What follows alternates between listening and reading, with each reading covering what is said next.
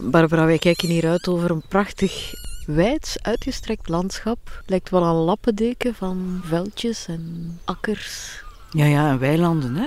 En eh, rietvelden inderdaad. We zitten hier in het grootste weidevogelreservaat van Vlaanderen, de Uitkerkse polder. Hoog en droog inderdaad, want we zitten eigenlijk op een bank die is neergezet op een oude vuilnisbelt, die nu als eh, broedplek wordt gebruikt door de kieviet bijvoorbeeld. Zit hier dan ook vol kievieten, hè? Ja, gelukkig, want eigenlijk is de kieviet van oorsprong een heel uh, algemene weidevogel, maar uh, het gaat helemaal niet goed met hem.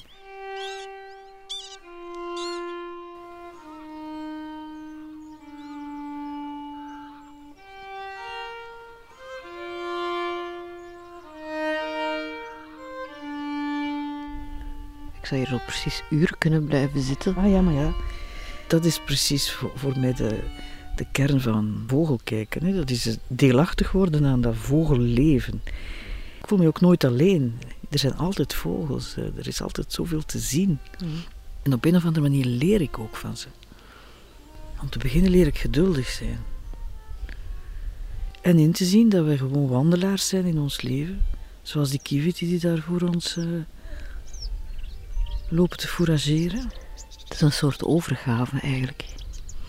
Ja, een soort overgave aan het, uh, aan het leven en aan de, de materialiteit van, van de dag.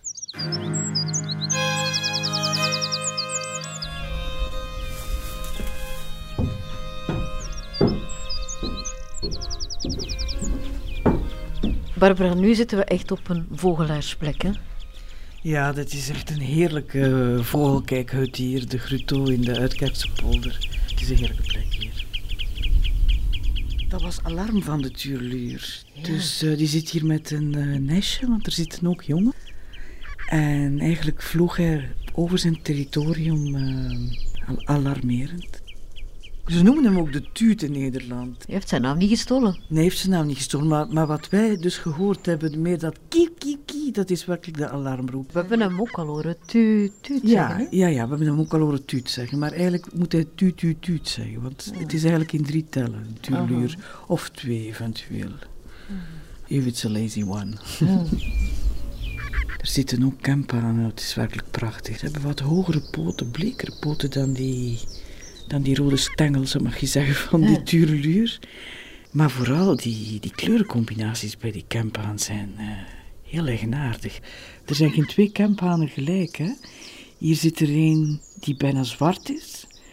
En dan zit er een andere die bijna een, uh, een schimmel is. Die veel meer wit heeft, ja. Ja, zoals een paard bijna een, een schimmel kan zijn. Hij heeft minder iets van poedersuiker als van schimmel, vind ik. Zeg Barbara, en die ene die heeft zo'n kraagje, hè? Je kan heel goed zien, inderdaad, links en rechts van zijn nek, dat daar een, uh, een kraag aan bengelt. Hè?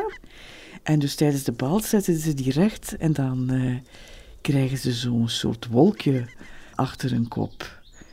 Wat maakt dat ze er eigenlijk... Uh, veel gevaarlijker uitzien dan ze zijn. Ja, absoluut. En, en totaal gek. Het zijn een soort Gilles de in de polder. Echt waar, ze hebben iets heel carnavalesk. Ja, ze vechten dan nog zo. Ja, ja. Ze zeggen dat toch ook van mensen, het zijn precies twee kempanen. Ja, ja, absoluut. Het is mooi hoe ze hier allemaal rond dat klein plasje aan het fourageren zijn. Je ziet ze pikken, je ziet ze zoeken.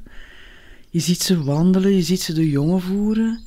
En op een of andere manier voel je je op de duur deelachtig daaraan. Ik zeg nu niet dat ik zelf zin in een worm krijg of zo, maar... Het scheelt niet veel. Maar het scheelt niet veel. Echt heel lieflijk, hè, dat gezicht. Uh, met het kerkje van Nieuwmünster helemaal achteraan aan de einder. Wat ook zo mooi is, is dat je die silhouetten verdubbeld krijgt in het water. Hè. Die, dat kreekje wordt echt een grote spiegel op een of andere manier.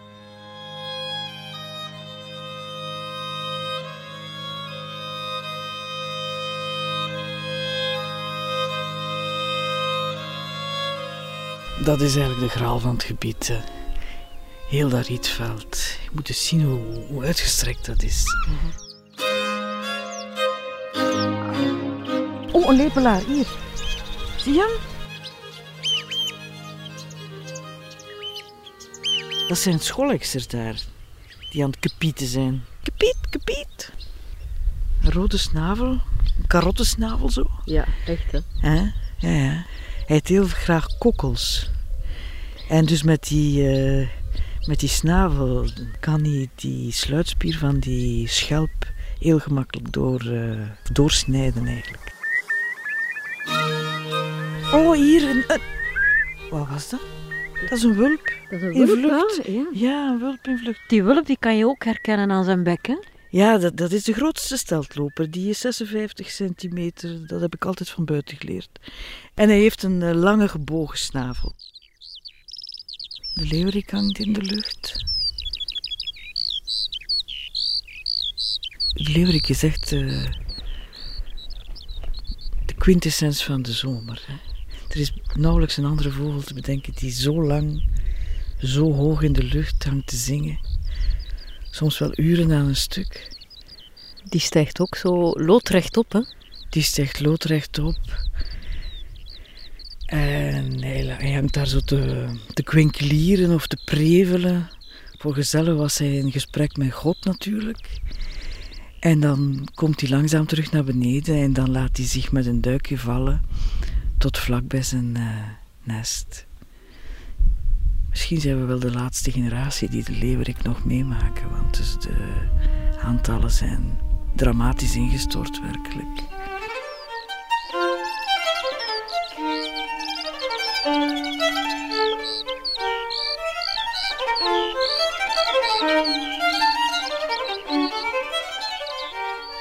Om jullie te zijn hebben we echt al veel gehoord.